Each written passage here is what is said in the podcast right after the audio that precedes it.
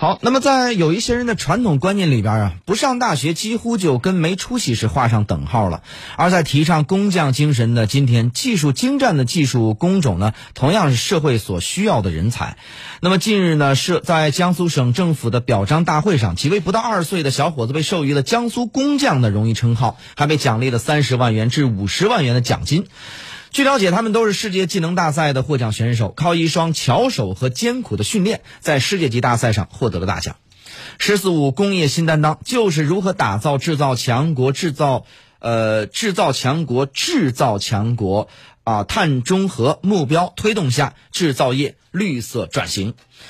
那么实现。制造强国的目标，必须要大力加强职业技能培训，要提升中国制造在国际市场上的竞争力，要从源头抓起，弘扬工匠精神。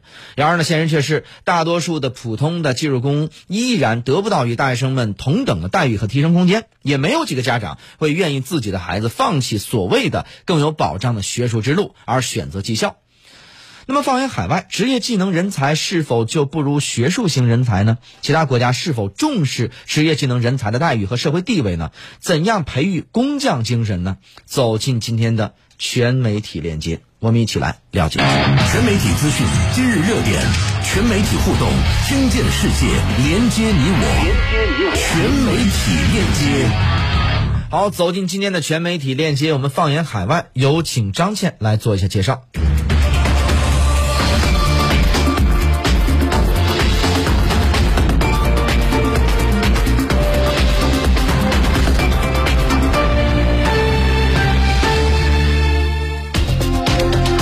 的，我们首先来看到的是德国。德国的制造业在世界上是处于领先水平，这和他们非常重视职业技能的教育是密不可分的。而在德国呢，有人说是真正做到了拿不好笔杆子就拿好工具的这样一种做法。说到工匠精神，人们其实很自然的就会想到德国。那的确呢，德国是一个工匠人才辈出的一个国家，盛产巧能的工匠。而且呢，正是因为拥有大量的手艺娴熟的技术工人和工匠精神，才使得德国的产品能够做到极致，保持世界一流的质量水准，而这一切呢，又源于德国充分体现拿不好文具就拿好工具的这样一种特殊的教育体系。德国的小学呢只有四年，四年以后，孩子们会根据个人的学习能力被送入文理中学、普通中学和职业类学校继续学习。不同的是呀，我们前面说到的像文理中学和普通中学呢，呃，用的是文具；那像职业类的学校用的是工具，这是一种。非常现实有效的教育体系，完全根据德国的社会结构和经济模式来量身定制的，在保证科技领先所需要的少数精英的基础之上，作为一个制造业的强国，德国对于技术工人是有着大量的需求，所以说很早他们就开始对孩子们进行有针对性的教育，让他们成为一名行业的将才。同时呢，德国的社会结构也是枣核型的。中产阶级是社会的主要构成部分，加上德国比较完善的社会保障体系，也使得人们只要有一份普通的工作，就能够保障正常的生活，比如说就医、入学呀等等都不会有任何问题。所以从某种意义上来讲呢，德国虽然没有刻意的强调工匠精神，以物物资鼓励。就是能工巧匠，但是呢，他的社会经济体系也决定了，即便手里拿的是工具而非文具，照样呢可以有一份不错的工作，过上体面的生活。当然，前提是你得是一名能工巧匠。接下来，我们将视线呢转向英国。英国有很多著名的百年老店、百年百年的品牌，他们无不是工匠精神的代表。有人说，英国的工匠精神从一套西服里就能够得到体现。我们继续有请张倩来介绍。好了，谢飞，在英国首都伦敦的市中心呢，有一条长约三百多米的大街，叫做萨维尔街。那身着这条街出品的定制西装，目前已经成为了世界各国名流身份的一种象征。像拿破仑三世、英国前首相丘吉尔。还有英国的查尔斯王储呢，都曾经穿过这条街出品的定制西装。数百年来，萨维尔街呢就追求精益求精，力求完美的工匠精神，也被誉为是世界男装的工艺典范。萨维尔街还有一家名叫呃维尔什杰弗里斯的百年老店。他的女合伙人表示呢，完成一套定制的西装呢，至少需要五十个小时，经七人之手，客人往往需要等待两到三个月。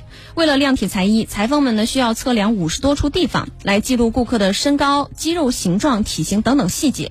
全定制西装的最基本的标准呢，就是不能在衣服的外部看到车线，扣眼周围的线呢都是手工缝制的。他还表示，最近一位八十多位的老顾客拿了一件一九五零年做的西装来回店里修补，并且说这还不是最久远的，因为这家老店不管是年代多久远，都会一直保存着当年顾客定制西装时的所有的记录信息，甚至呢还保存着曾经的顾客。前首相丘吉尔年轻时在这里定制的一套军装。然而呢，能够成为大师的人毕竟是少数。英国也有重学术轻技术的传统，这一度导致了英国国内本国人呢很少从事技术类的工作，基本是靠移民来支撑。近些年呢，英国政府开始重视职业教育。从培训的经费来看，英国对学徒制的投入呢呈现出逐年增长的一个态势，而且资金的投入和政策的投入也使得学徒制的参与率和完成率是大幅度提升。嗯，那么提到工匠精神，实际上我们的近邻日本呢也是一个代表。啊，众所周知，作为制造业的强国，日本的电子产品是独树一帜，而工业精呃工匠精神呢，就是日本的电子产品的 DNA。精密的电子产品少不了大量的专业的技术工人。日本是如何培养出大量的职业技工呢？我们他们的待遇又如何？那么继续有请张倩来介绍一下。